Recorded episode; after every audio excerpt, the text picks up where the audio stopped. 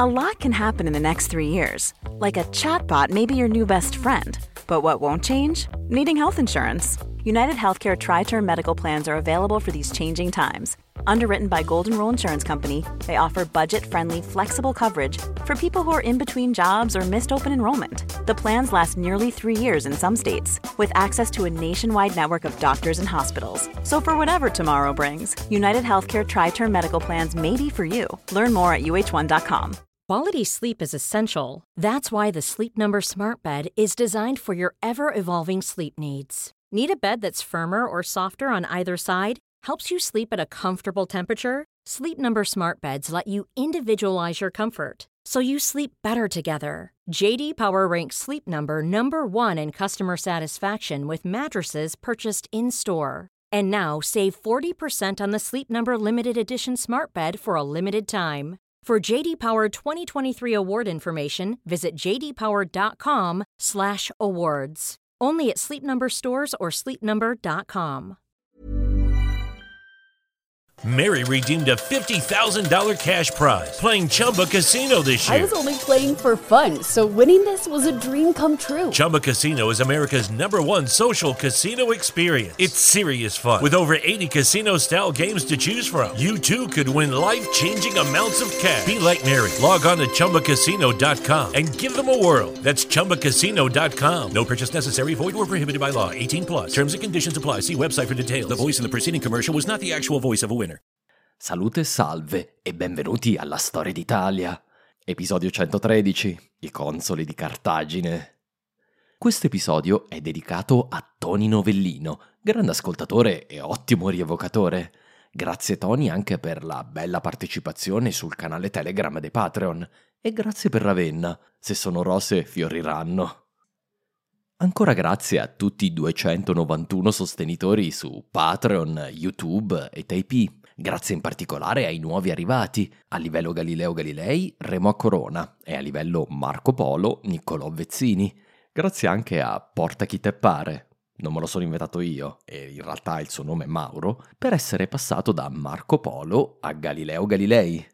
E sempre in tema di rievocatori, ne approfitto per ricordarvi del podcast Storia d'Italia Extra, la scorsa settimana è uscita una nuova puntata con una lunga intervista a Matteo Grudina, fondatore del gruppo Invicti Lupi, oltre che animatore, autore e attore del documentario Langobardi, Albuino e Romance, andato in onda anche su Mamma Rai. Per saperne di più sulla vita comune dei Longobardi e sui grandi progetti rievocativi di Matteo, cercate Storia d'Italia Extra ovunque ascoltiate i vostri podcast. Nello scorso episodio abbiamo visto i postumi del grande sommovimento politico che aveva portato Focus al potere. Inaspettatamente, a soli 11 anni dalla vittoria di Maurizio, che avrebbe dovuto portare ad un'era di pace, Cosro II, il re dei re che Maurizio aveva messo sul trono persiano, ha deciso di invadere l'impero romano inaugurando una nuova guerra romano-persiana, quella che è stata definita come l'ultima grande guerra dell'antichità. In questo episodio porteremo alle estreme conseguenze il parallelismo tra la crisi del III secolo e quella del VII secolo. Di fronte ad una crisi di legittimità, accompagnata da una crisi militare, il sistema politico romano sembrerà andare in shock anafilattico. Le conseguenze saranno disastrose per l'impero. Alla fine, di fronte all'accumularsi della tensione politica e militare, un esarca deciderà di gettare il guanto nell'arena politica romana. Ma chi dei due esarchi? Scopriamolo assieme.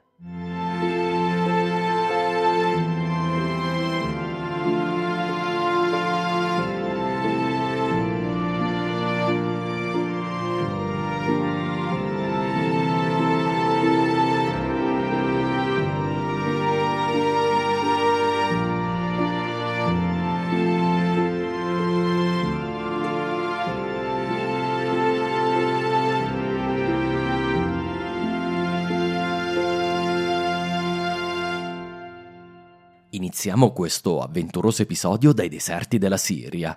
Come abbiamo visto, nel 603 Cosro aveva mietuto i primi successi sul fronte siriano, finendo per assediare l'eterna fortezza romana, Dara.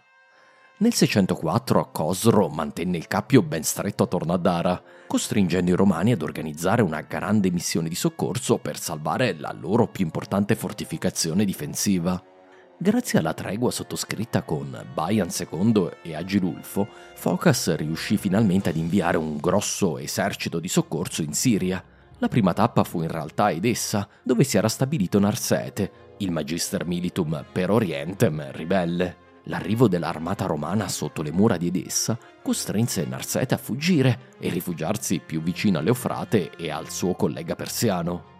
Cosro però ne approfittò per piombare addosso ai romani, infliggendo loro una terribile sconfitta, nella quale fece anche molti prigionieri. A questo punto il re dei re, carico di bottino, tornò a Ctesifonte, lasciando nelle capaci mani dei suoi generali l'assedio di Dara. Entro la fine dell'anno la grande fortezza dei Romani fu conquistata grazie alle mine costruite per abbatterne le mura. Per la seconda volta in trent'anni, la fortezza dalla quale dipendeva l'intero sistema difensivo mesopotamico era caduta. Le cose andarono altrettanto bene per i persiani a nord. Dopo aver preso Dara nel 604, nel 605 i persiani si concentrarono appunto sul fronte armeno avanzarono verso il cuore dell'Armenia romana e sconfissero il locale comandante romano, in verità di origine armena. Come avrete notato, la casta militare orientale era composta in gran parte da armeni, non che questo influisse in alcun modo sulla loro fedeltà a Costantinopoli. D'altronde la prossima dinastia imperiale è anch'essa di origine armena. Dopo quest'ennesima sconfitta, i romani ritirarono le loro guarnigioni dai territori che Maurizio aveva conquistato dopo il suo trattato di pace con Cosro II. Dal punto di vista dei persiani e di Cosro, l'umiliazione seguita in seguito al trattato del 591 era stata obliterata. Questa sarebbe potuta essere un'onorevole posizione negoziale per intavolare trattative di pace, e non dubito che nel passato questo sarebbe avvenuto forse anche ai tempi di Giustiniano. Ma Cosro II non aveva nessuna intenzione di trattare con Focas. Aveva in tasca un potenziale candidato al trono di Costantinopoli. Aveva avuto grandi successi su entrambi i fronti della guerra. Come dicevo nello scorso episodio, l'appetito vien mangiando. Cosro decise che era giunto il momento per i persiani di tornare all'offensiva perché limitarsi a Dara e all'Armenia persiana? Perché non prendere tutta la Mesopotamia e magari chissà la Siria? Perché non rinverdire il vecchio sogno revanchista persiano dei fondatori dell'impero sassanide, di Ardashir e di Shapur I, i grandi nemici dei romani durante la crisi del III secolo? Perché non sognare di riportare i confini dell'impero persiano a dove erano stati ai tempi della dinastia Achemenide, quella poi a cui si rifacevano i Sassanidi? Questa dinastia aveva regnato ai tempi delle guerre contro i greci e allora l'Eranshar aveva dominato l'Egitto, la Siria e tutta l'Asia minore. Per raggiungere questi obiettivi, però, occorreva demolire pazientemente, pezzo dopo pezzo, la formidabile rete di fortezze, città fortificate e linee difensive che i romani avevano realizzato nel corso del V e VI secolo nei monti dell'Armenia e in Mesopotamia. Questo complicato limes era stato realizzato a costo di generazioni di sforzi. Il prezzo per il tesoro imperiale era stato colossale. La Persia avrebbe dovuto mobilitare tutte le sue risorse se avesse voluto anche solo sognare di abbatterlo. E sembra che fu proprio questo che Cosro decise di fare. Per tutto il 606 diede ordine di sospendere le offensive e di dedicarsi al reclutamento, all'organizzazione e all'approvvigionamento di due colossali eserciti, assieme a tutto il materiale di cui avrebbero avuto bisogno per l'offensiva nel cuore del territorio romano. Cosro però decise di non comandare personalmente nessuno dei due eserciti, non ne sappiamo il motivo, probabile che ritenne troppo rischioso esporsi personalmente molto al di là della frontiera persiana, come aveva invece fatto il suo omonimo Cosro I, che poi era suo nonno. Cosro II avrebbe quindi lasciato le future campagne ai suoi generali, ritirandosi a Ctesifonte.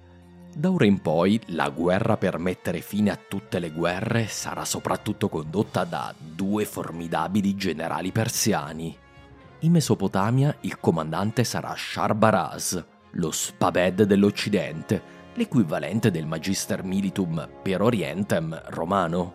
A comandare l'esercito persiano del nord, dal 607 in poi, avremo invece Shahin, lo Spabed dell'Azerbaigian, come gli iraniani chiamavano le loro marche settentrionali, un nome che è ovviamente passato ad una nazione moderna. Sharbaraz e Shahin ci accompagneranno per tutta la guerra.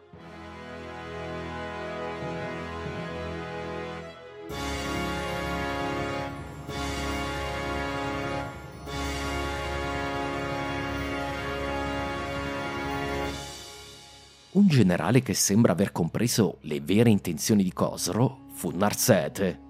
Cosro chiaramente non era intenzionato a rimettere sul trono il figlio di Maurizio. Cosro voleva chiaramente la pelle dell'impero romano. Nel 605 Narsete decise di provare a riconciliarsi con Focas per fare fronte comune contro i persiani. Dopo aver ricevuto garanzie da parte del governo imperiale, Narsete si recò a Costantinopoli, ma una volta in città Focas lo fece arrestare. In una terribile cerimonia pubblica, Narsete fu bruciato vivo. Un monito per tutti i traditori. La morte bruciati vivi è terribile a vedersi e perfino i romani la consideravano di inusitata e sproporzionata crudeltà. Ma l'imperatore, sempre più paranoico, ne aveva avuto abbastanza dei doppio giochisti forse decidendo che ormai la sua unica speranza di restare al potere era di incutere un terrore assoluto nei suoi sudditi. Si sbagliava.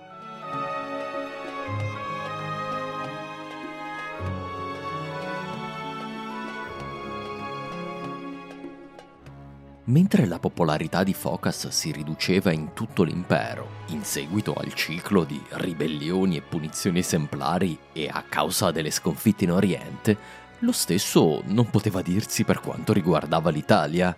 Come abbiamo visto, ad inizio 606 Papa Sabiniano fu ucciso dalla folla inferocita, o almeno forse.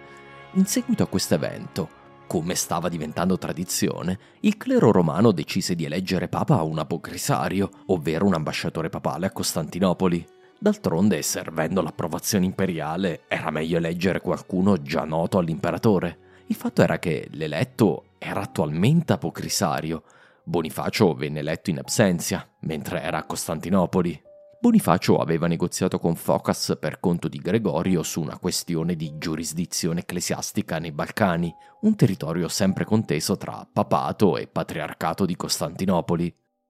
A quanto pare Bonifacio aveva gestito ottimamente la faccenda, guadagnandosi anche la fiducia di Focas. In base al nome del padre, alcuni storici hanno supposto che la sua famiglia provenisse da Antiochia. Se così fu, è solo il primo di una lunga serie di papi di estrazione orientale. Focas prese molto bene la decisione del clero romano e decise di confermarla, ma fece anche di più. Focas era in costante contrasto con l'attuale patriarca di Nuova Roma, Ciriaco II, che aveva anche cercato di salvare la vita a Costantina e Germano, gli ultimi membri della casa imperiale di Giustiniano, ricordate? Focas sapeva che c'era una questione spinosa sul tavolo imperiale, da decenni, ovvero quella del titolo di patriarca ecumenico, come abbiamo già visto a proposito della vita di Gregorio Magno. Focas decise quindi di inviare Bonifacio a Roma con un importante documento, una dichiarazione imperiale nella quale si riaffermava quanto stabilito già da Giustiniano, ovvero che Roma aveva la precedenza su tutti gli altri patriarcati. Se c'era un patriarca universale della Chiesa imperiale, questo doveva essere il patriarca di Roma, non quello di Nuova Roma. Focas proibì da quel momento in poi a Ciriaco di portare il titolo, non è comunque una proibizione che durerà a lungo. Dunque, quando Bonifacio III sbarcò a Roma nel 607, fu accolto dal clero come un eroe, perché aveva convinto l'impero a confermare l'importanza di Roma. La metropoli italiana aveva visto il suo status crollare negli ultimi decenni e la primazia del suo patriarca era ormai l'ultimo titolo di nobiltà rimasto. Purtroppo per Bonifacio III tutto questo fu inutile perché morì pochi mesi dopo, nel novembre del 607. Il clero romano dovette affannarsi a trovare un nuovo successore e questa volta pescò tra i diaconi della Chiesa romana un altro Bonifacio, di origine marzicana, come me.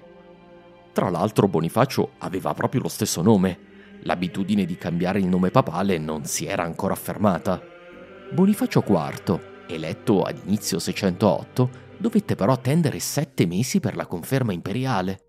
È probabile che il nostro Bonifacio IV fosse una creatura del potente Sarca Smaragdo, che aveva già accumulato molta influenza sulle faccende italiane dopo il suo ritorno in Italia nel 603, e questo grazie al suo intervento a gamba tesa, come suo solito, sulle faccende religiose della penisola.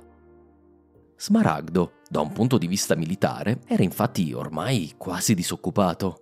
L'Italia, a differenza dell'Armenia e della Siria, era in pace, visto che la tregua con i Longobardi continuava ad essere rinnovata di anno in anno. Questo gli diede il tempo di occuparsi di una vecchia questione, un nodo irrisolto che era una sua antica bestia nera. Parliamo ovviamente dei fastidiosi tricapitolini. Ricorderete forse che Papa Gregorio gli chiese, prima di morire, di risolvere la questione, con le buone o con le cattive. Smaragdo non intendeva deludere Gregorio, neanche da morto. Forse vi ricorderete che Smaragdo aveva una certa fama. Durante il suo primo governo da Esarca, tra il 585 e il 589, era stato lui a chiamare il patriarca di Aquileia ad un sinodo a Ravenna, per poi costringerlo con le minacce a sottoscrivere il concilio di Giustiniano, assieme ad altri prelati venetici. Non che gli era valso a nulla, il patriarca di Aquileia aveva poi rinunciato alla confessione che gli era stata estorta, denunciandola nel sinodo di Marano. Immagino che Smaragdo se la fosse legata al dito. Nel 606, alla morte di Severo, patriarca di Aquileia, si aprì una controversia sulla successione, come narrato nell'episodio dedicato a Venezia. Smaragdo usò il suo potere di esarca per fare eleggere un candidato pro-imperiale a grado, con la tacita approvazione di Roma.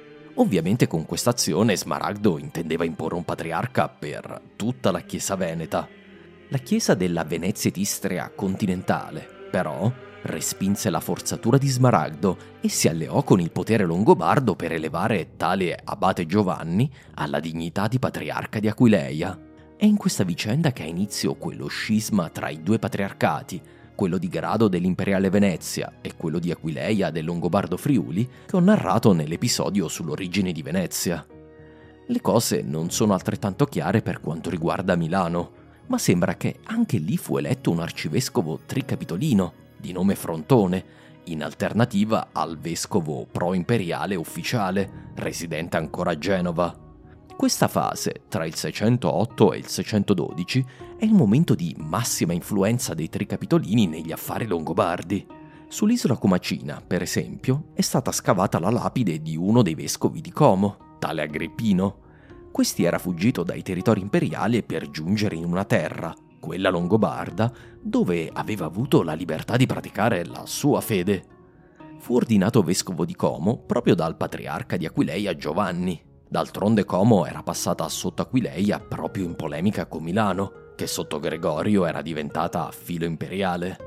Agrippino decise di risiedere sull'isola Comacina e qui fece costruire la chiesa di Sant'Eufemia, una scelta di solito molto tricapitolina, perché Sant'Eufemia era la chiesa di Calcedonia, dove si era svolto il concilio che i tricapitolini difendevano con i denti.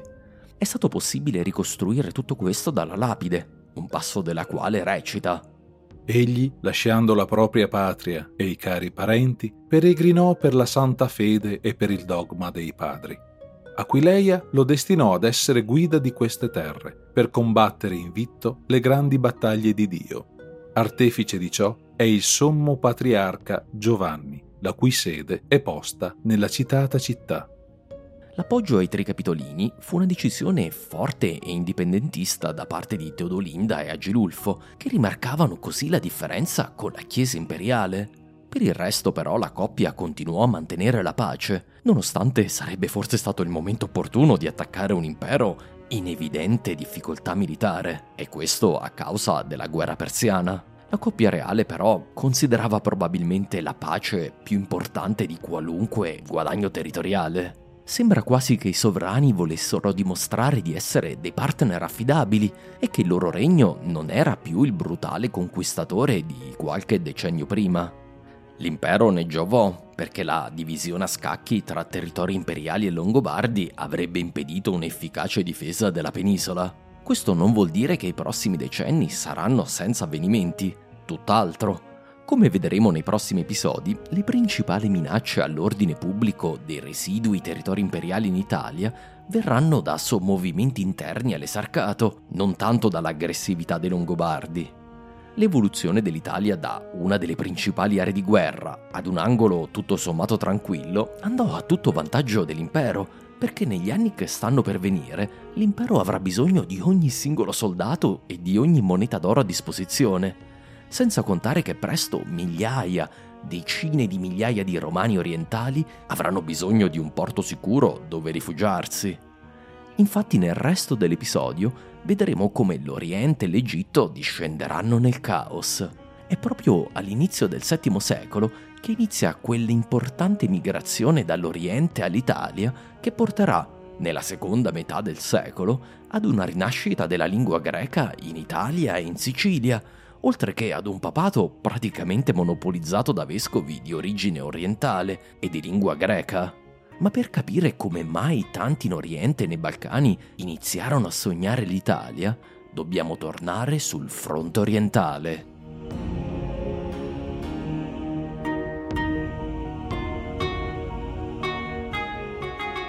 Nel 607 le armate persiane tornarono all'offensiva sia sul fronte mesopotamico che su quello armeno. In Mesopotamia, nelle campagne del 607 e 608, i persiani si concentrarono a ridurre progressivamente le fortezze e città romane tra il Tigri e l'Eufrate, la base dell'imponente sistema difensivo costruito dai tempi di Diocleziano in poi. Inizialmente i persiani dovettero avanzare molto lentamente perché la resistenza dei romani era testarda e determinata, pur in assenza di grandi rinforzi da Costantinopoli.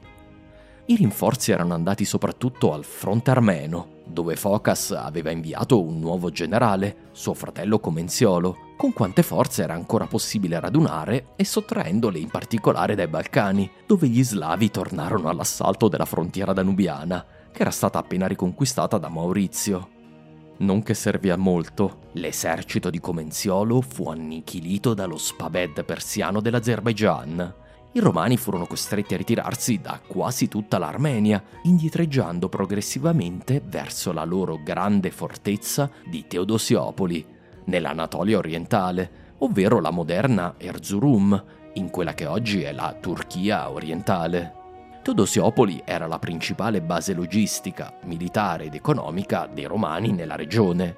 Il problema era che i romani erano incalzati dai persiani, la città fu posta sotto assedio e inizialmente resse anche, ma come ho già anticipato, i persiani fecero incontrare una delegazione della città con Teodosio, il figlio di Maurizio, o con un impostore, quale sia la vostra opinione in merito.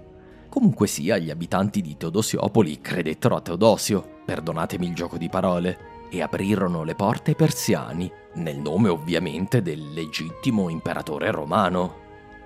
Una volta dentro però, i persiani gettarono la maschera e invece di formalmente riconoscere la sovranità sulla città del legittimo imperatore, installarono una formidabile guarnigione in città, si trattava di una terribile evoluzione per i romani. Dopo il trattato di Maurizio, la frontiera tra i due imperi era praticamente in Iran. Ora i persiani controllavano la principale base dell'Anatolia orientale.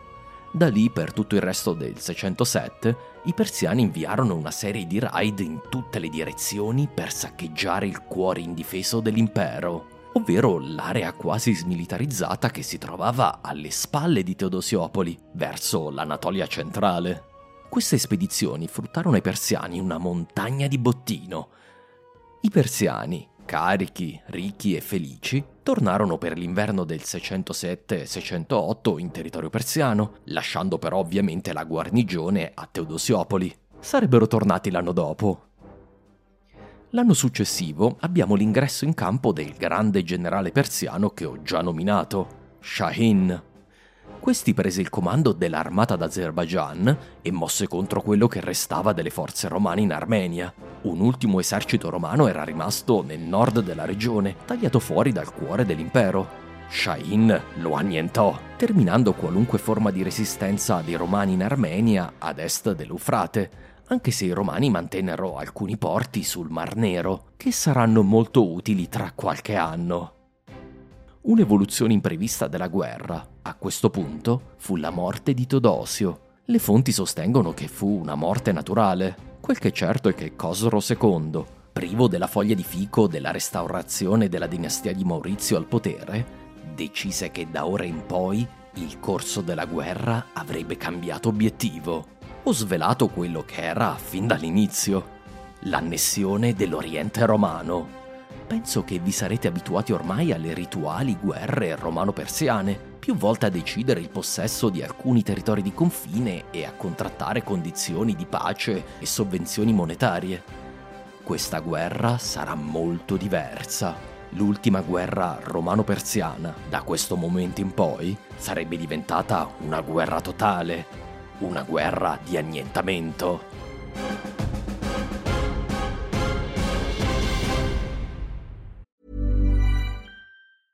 Ryan Reynolds here from Mint Mobile. With the price of just about everything going up during inflation, we thought we'd bring our prices down. So to help us, we brought in a reverse auctioneer, which is apparently a thing. Mint Mobile unlimited premium wireless. Ready to get 30, 30, bit to get 30, bit to get 20, 20, 20, bit to get 20, 20, bit to get 15, 15, 15, 15 just 15 bucks a month. So, Give it a try at mintmobile.com slash switch. $45 upfront for three months plus taxes and fees. Promo rate for new customers for limited time. Unlimited more than 40 gigabytes per month. Slows. Full terms at mintmobile.com. Quality sleep is essential. That's why the Sleep Number Smart Bed is designed for your ever evolving sleep needs. Need a bed that's firmer or softer on either side? Helps you sleep at a comfortable temperature? Sleep Number Smart Beds let you individualize your comfort so you sleep better together. JD Power ranks Sleep Number number 1 in customer satisfaction with mattresses purchased in-store. And now save 40% on the Sleep Number limited edition Smart Bed for a limited time. For JD Power 2023 award information, visit jdpower.com/awards. Only at Sleep Number stores or sleepnumber.com. Mary redeemed a $50,000 cash prize playing Chumba Casino this year. I was only playing for fun, so winning this was a dream come true. Chumba Casino is America's number one social casino experience. It's serious fun. With over 80 casino style games to choose from, you too could win life changing amounts of cash. Be like Mary. Log on to chumbacasino.com and give them a whirl. That's chumbacasino.com. No purchase necessary, void or prohibited by law. 18 plus. Terms and conditions apply. See website for details. The voice in the preceding commercial was not the actual voice of a winner. Mentre i messaggi che annunciavano sconfitte si accumulavano a Costantinopoli, il regime di Focas diventava sempre più impopolare. D'altronde l'opinione pubblica non è di solito molto favorevole a dei regimi militari che non riescono a vincere le battaglie. Per salvare il salvabile, nel 607 Focas decise di sposare sua figlia Domenzia con il conte degli Excubitores, ovvero Prisco, uno dei grandi generali di Maurizio. Forse ve lo ricorderete in azione mentre annientava gli Avari nella battaglia di Viminacium. Focas non aveva figli maschi, quindi questa soluzione apriva la porta alla successione di Prisco all'impero, almeno secondo le leggi non scritte della successione imperiale romana. Per avere buone chance occorreva avere un legame con la famiglia regnante, anche indiretto, e una posizione importante a corte. Prisco aveva entrambe. Nell'ippodromo si tennero delle gare per celebrare l'unione e i verdi e blu eressero le immagini dei novelli sposi di fianco a quelle dell'imperatore. Sicuramente un modo per celebrarli, ma anche per sottolineare il fatto che Prisco aveva ormai una dignità quasi imperiale ed era quindi un cardinale papabile, per fare un paragone con un'altra istituzione millenaria. Con la differenza però che, almeno di solito, per fare un papa si aspetta che muoia il precedente. Una simile tradizione non esisteva per la carica imperiale. Non vi stupirà dunque sapere che Focas entrò in una delle sue ricorrenti paranoie, non del tutto ingiustificate, va detto, e fece portare di fronte a sé i due capi dei demi, che come abbiamo visto erano delle importanti figure politiche. Senza grandi cerimonie ne ordinò l'esecuzione, di fronte a tutti, nel cuore del circo. Il messaggio era stato recapitato, da ora in poi sarebbe stato il terrore. E i guai per Focas non erano finiti, perché il 608 fu ancora peggiore del già orrendo 607. Mentre Teodosiopoli cadeva e l'Asia Minore subiva i primi saccheggi per mano persiana dai tempi della crisi del III secolo, la peste tornò a Costantinopoli, mietendo tra l'altro un enorme numero di vittime. A quanto pare tutti i cavalli dell'Apocalisse sembravano scatenarsi contro l'impero dei Romani. La carestia però non fu causata da eventi divini, ma da decisioni degli uomini. Costantinopoli ormai riceveva i rifornimenti di grano da due direzioni. Dall'Egitto, ovviamente, ma da un po' di tempo una quota del grano veniva dalla lontana provincia africana, riconquistata da Belisario. Si trattava di un'evoluzione del tardo VI secolo che aveva permesso a Costantinopoli di differenziare le sue fonti di approvvigionamento. In caso di cattivo raccolto sul Nilo, si poteva sempre far venire quanto serviva dall'Africa. Dopo gli anni di caos delle guerre di Giustiniano, infatti, il Nord Africa stava vivendo un piccolo boom economico. Cartagine era tornata ad esportare grano in Gallia, in Italia, in Spagna. In anni difficili questa produzione poteva essere deviata verso Costantinopoli. Nel 608 però, di fronte ad una crisi di approvvigionamento dovuta ad un cattivo raccolto egiziano e allo scombussolamento causato dalla guerra e dalla peste, nessuna nave africana sbarcò a Costantinopoli. Come mai vi chiederete? Semplice. Cartagine si era ribellata.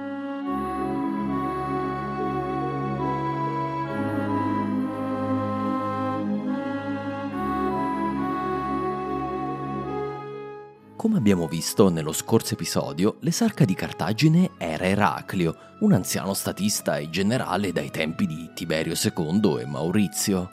Come Narsete prima di lui, Eraclio giunse infine alla conclusione che il governo imperiale mancava completamente di legittimità e quel poco che aveva lo aveva perso nella disastrosa guerra contro i persiani.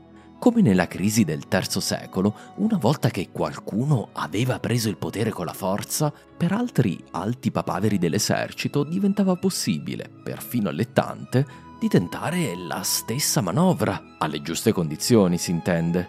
Un altro parallelismo con la crisi del III secolo è il luogo della prima rivolta, vale a dire il Nord Africa, chi ha letto per un pugno di barbari si ricorderà che la prima crisi istituzionale, dopo il colpo di Stato di Massimino il Trace, venne proprio da Cartagine. Come con Gordiano I e II, anche Eraclio ed Eraclio saranno la miccia di una ribellione, ma avranno decisamente più successo. D'altro canto, il regime di Focas sembrava condannato, quindi perché non colpire per primi? Se le legioni danubiane potevano eleggere un centurione a fare l'imperatore, perché non le africane? Ecco una grande occasione per un uomo di Gondor di dimostrare le sue qualità. Eraclio deve essere stato consapevole che occorreva almeno qualche base legale per proclamarsi imperatore. La curiosa decisione della famiglia di Eraclio fu dunque di non attraversare quel Rubicone. Non ancora. In una giravolta imprevista, Eraclio ed Eraclio Junior vennero proclamati consoli dell'impero romano. La prova è nella numismatica, oltre che nelle fonti.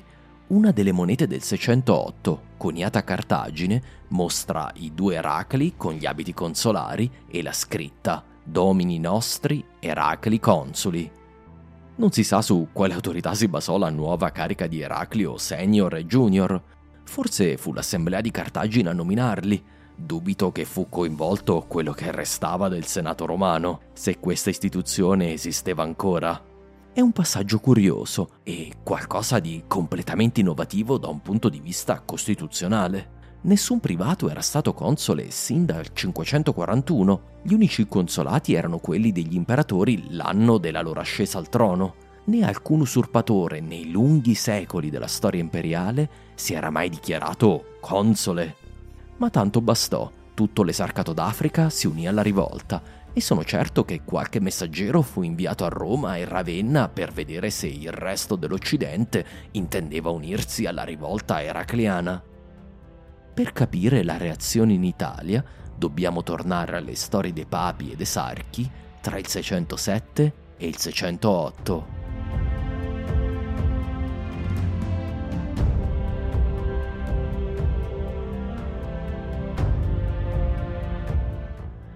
Come abbiamo visto, a fine 607 era morto Papa Bonifacio III. Il suo successore Bonifacio IV fu eletto ad inizio 608 e un'ambasciata fu immediatamente inviata a Costantinopoli per chiedere l'approvazione imperiale, senza la quale ormai i papi non potevano essere consacrati. Si era in sostanza in sede vacante.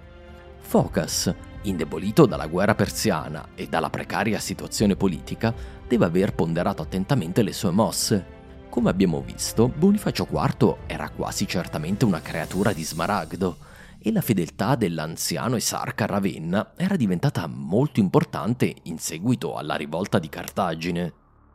Dopo lungo ponderare, alla fine Focas confermò anche il suo secondo Papa Bonifacio. Ci debbono essere state diverse negoziazioni tra Roma, Ravenna, Cartagine e Costantinopoli, delle quali non siamo a conoscenza, ma che possiamo intuire. Infatti alla fine Smaragdo deve aver deciso di dichiarare pubblicamente la sua fedeltà al regime di Focas, rigettando le avance degli Aracli.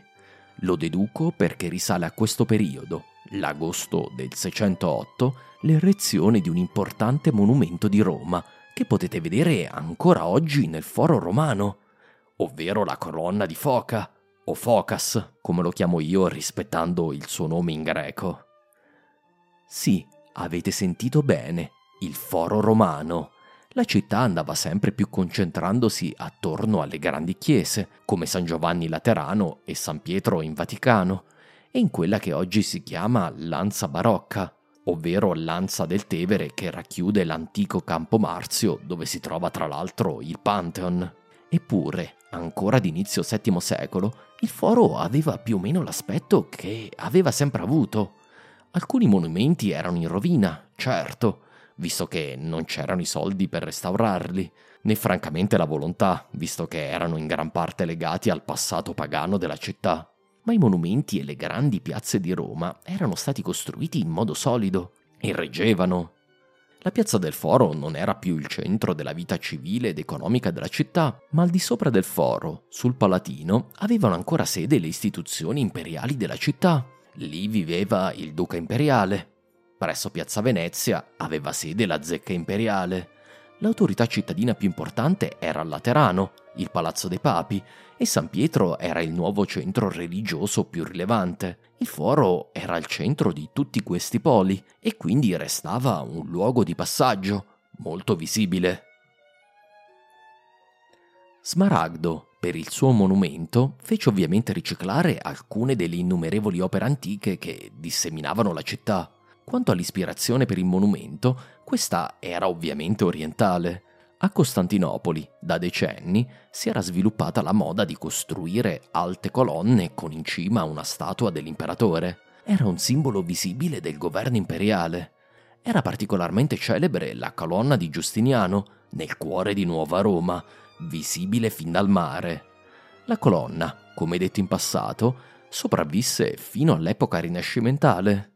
Ma a Costantinopoli ce n'erano anche molte altre, come quella di Costantino al centro del suo foro, o quella voluta da Arcadio per celebrare la sconfitta di Gaines. Ovviamente le colonne costantinopolitane a loro volta si erano ispirate alle più famose e celebri colonne di Roma, come quella di Traiano nel foro di Traiano o quella di Marco Aurelio che oggi è di fronte al Palazzo Chigi. Ma credo che a quest'epoca Smaragdo avesse più in mente l'esempio di Nuova Roma. La colonna di foca, come è conosciuta oggi, fu piazzata nell'area tra la Curia e la Basilica Iulia, a pochi passi dal celebre arco di Settimio Severo. Smaragdo fece costruire una base di mattoni al centro del foro, vi fece piazzare sopra una base di marmo di una statua di Diocleziano, si vede il suo nome che è stato cisellato via, e su questa installò una colonna alta più di 13 metri, proveniente da qualche monumento del secondo secolo, sopra la quale deve essere stata piazzata la statua di Focas. La colonna è rimasta sempre in piedi al suo posto, per tutta la sua storia, qualcosa di molto raro per i monumenti del foro. Ed era visibile anche nell'Ottocento, quando svettava al centro di quello che era diventato il campo vaccino, la zona dove si teneva il mercato dei buoi. Nelle innumerevoli viste del Settecento e Ottocento, dipinte dai grandi pittori del Grand Tour, è visibile di solito solo la parte superiore, la base era stata completamente sommersa dalla terra. Questa fu riscoperta quando furono avviati gli scavi del foro romano e fu allora che fu riscoperta anche la dedica di Smaragdo, che cito. All'ottimo principe signore nostro, l'imperatore Focas, di somma clemenza e somma pietà, per l'eternità incoronato da Dio, trionfatore, sempre augusto.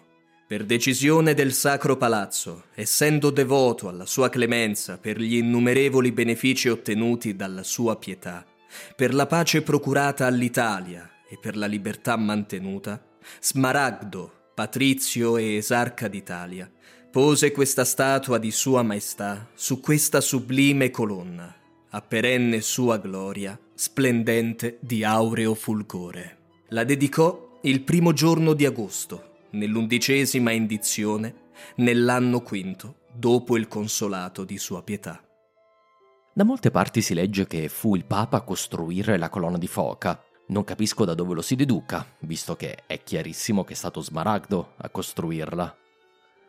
Comunque sia, quella che vi è stata appena letta è l'ultima dedica di un monumento all'interno del foro romano. Nessun altro sarà più costruito nei secoli a venire. La statua di Focas rimase sulla colonna per pochissimi anni, abbattuta presto dagli eventi che narreremo ma la colonna sopravvisse all'oblio che presto circonderà l'antica piazza centrale di Roma. Tra le sue rovine continuerà a svettare a memoria del fatto che l'impero romano, nel 608, non era ancora caduto e anzi aveva ancora chiarissima la continuità che c'era tra gli imperatori augusti di Costantinopoli con la Roma antica dei Cesari e dei Consoli.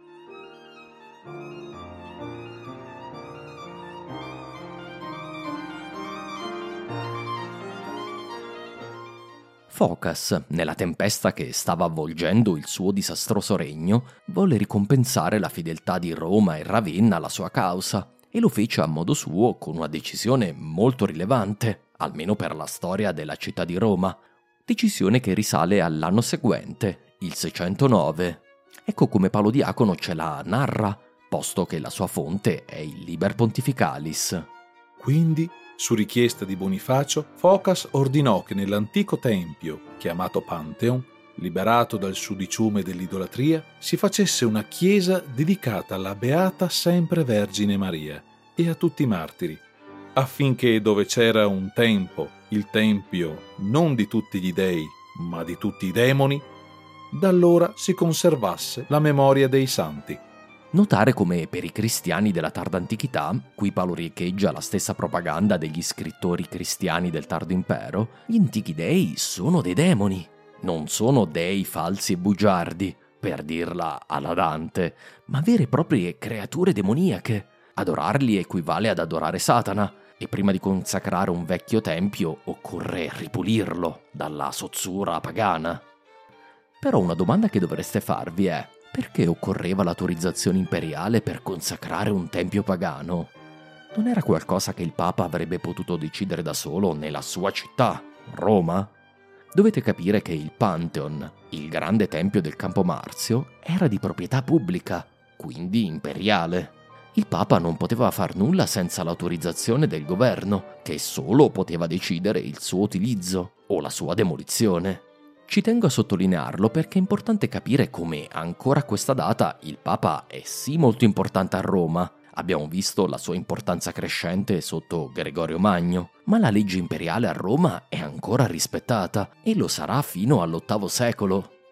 Comunque sia, si deve alla decisione di Focas, probabilmente, la sopravvivenza del Pantheon fino ai giorni nostri. Senza la sua trasformazione in chiesa, nei secoli sarebbe stato certamente demolito o riutilizzato per altri monumenti, come accaduto a tanti altri monumenti dell'antica Roma.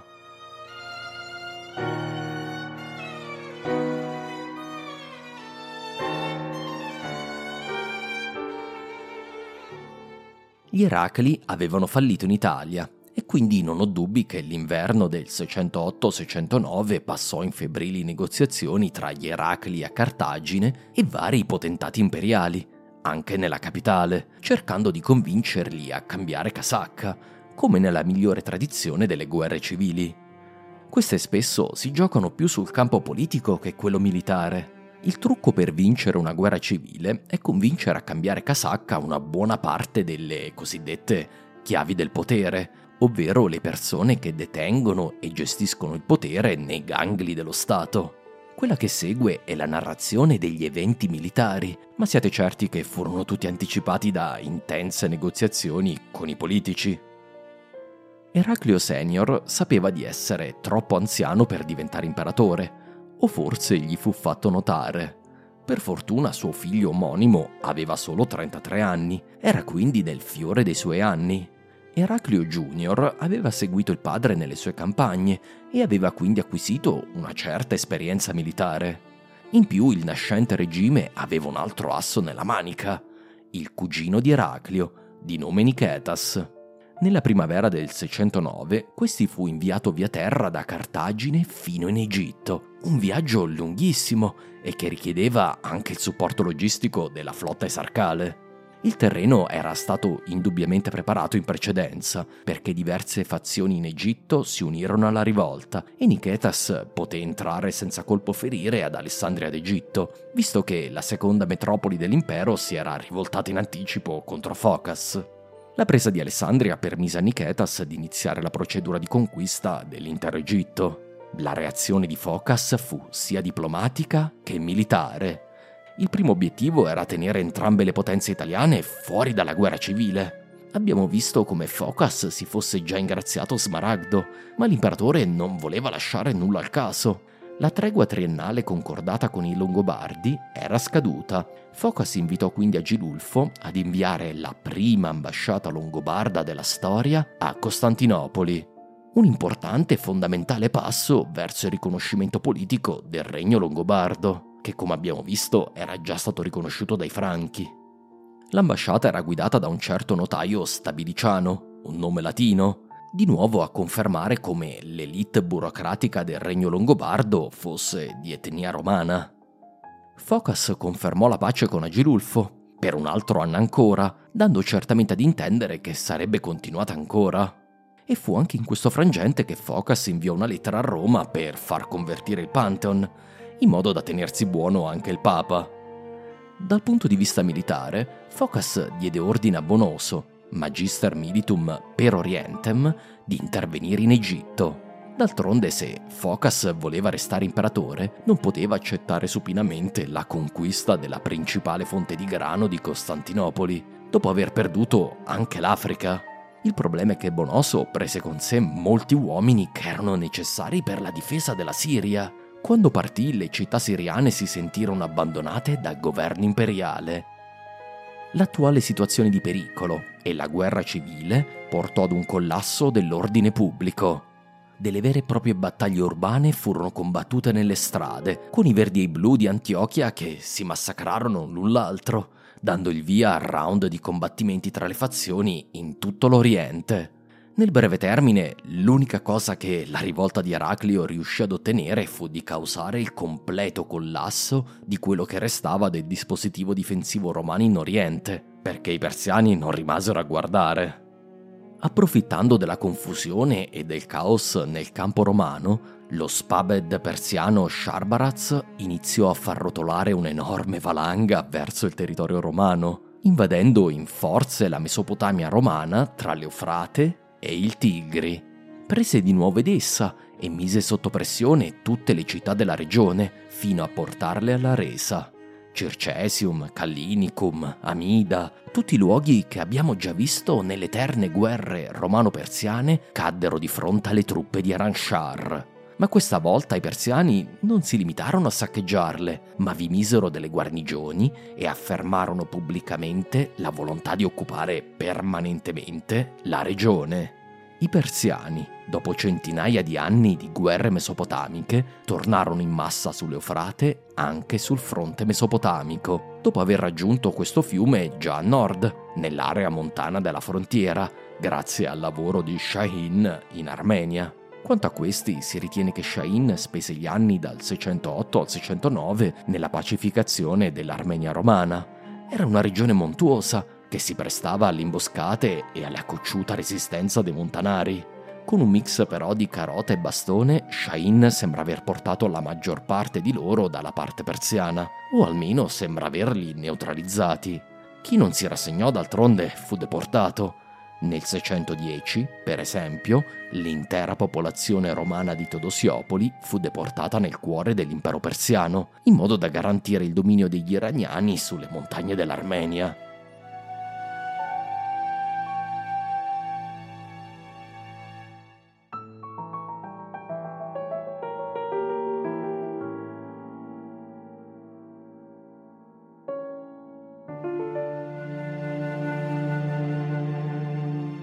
Mentre i romani continuavano ad indietreggiare in Oriente, si svolgeva una danza complicata di guerra tra Bonoso e Nicetas in Egitto. All'inizio l'eracleano Nicetas sembrò aver avuto la peggio, venendo assediato da Alessandria, ma alla fine Bonoso fu sconfitto da un esercito ribelle raccolto da tutto l'Egitto e fu costretto a ritirarsi a Costantinopoli, mentre una serie di regolamenti di conti venivano commessi nelle città egiziane. Anche qui sono segnalati massacri tra blu e verdi, un tipo di violenza che sempre accompagna una guerra civile. Comunque sia, a fine 609 Nicetas controllava l'Egitto e poteva pensare di strangolare Costantinopoli già a partire dal 610, bloccando l'ultima grande flotta non aria che riforniva la città. Nicetas fece dunque sapere a Cartagine che la sua missione era compiuta a quella notizia Eraclio Junior si apprestò a salire sulla flotta che era andato preparando per un anno intero e si diresse verso Costantinopoli e la giugulare del regno di Focas. Nel prossimo episodio vedremo la conclusione del colpo di stato di Eraclio e le immediate conseguenze che avrà sui persiani. Posso anticiparvi che né Shahin né Sharbaraz sono intenzionati a fare un solo passo indietro. Anzi, vogliono fare ancora molti passi in avanti.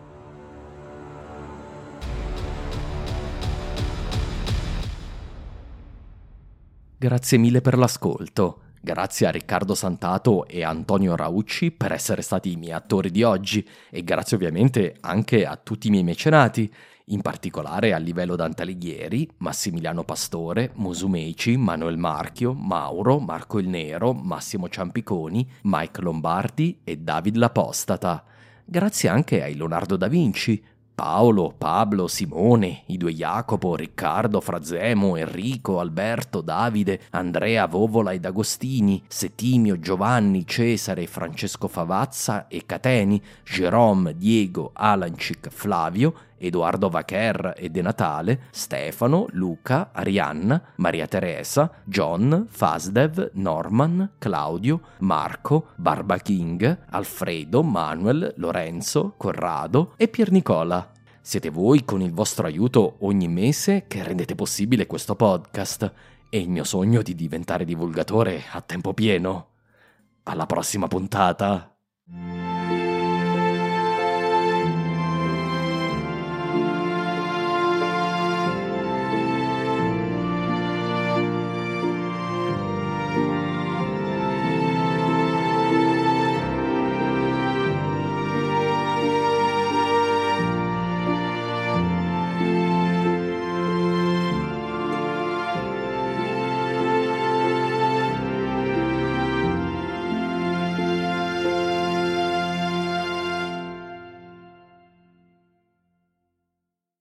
Mary redeemed a $50,000 cash prize playing Chumba Casino this year. I was only playing for fun, so winning this was a dream come true. Chumba Casino is America's number one social casino experience. It's serious fun. With over 80 casino style games to choose from, you too could win life changing amounts of cash. Be like Mary. Log on to chumbacasino.com and give them a whirl. That's chumbacasino.com. No purchase necessary, void or prohibited by law. 18 plus. Terms and conditions apply. See website for details. The voice in the preceding commercial was not the actual voice of a winner.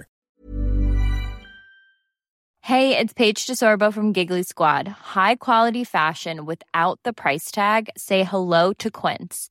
I'm snagging high-end essentials like cozy cashmere sweaters, sleek leather jackets, fine jewelry, and so much more. With Quince being 50 to 80% less than similar brands And they partner with factories that prioritize safe, ethical, and responsible manufacturing. I love that. Luxury quality within reach. Go to quince.com slash style to get free shipping and 365 day returns on your next order.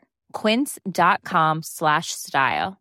A lot can happen in the next three years. Like a chatbot may be your new best friend. But what won't change? Needing health insurance. United Healthcare Tri Term Medical Plans are available for these changing times. Underwritten by Golden Rule Insurance Company, they offer budget friendly, flexible coverage for people who are in between jobs or missed open enrollment. The plans last nearly three years in some states, with access to a nationwide network of doctors and hospitals. So, for whatever tomorrow brings, United Healthcare Tri Term Medical Plans may be for you. Learn more at uh1.com.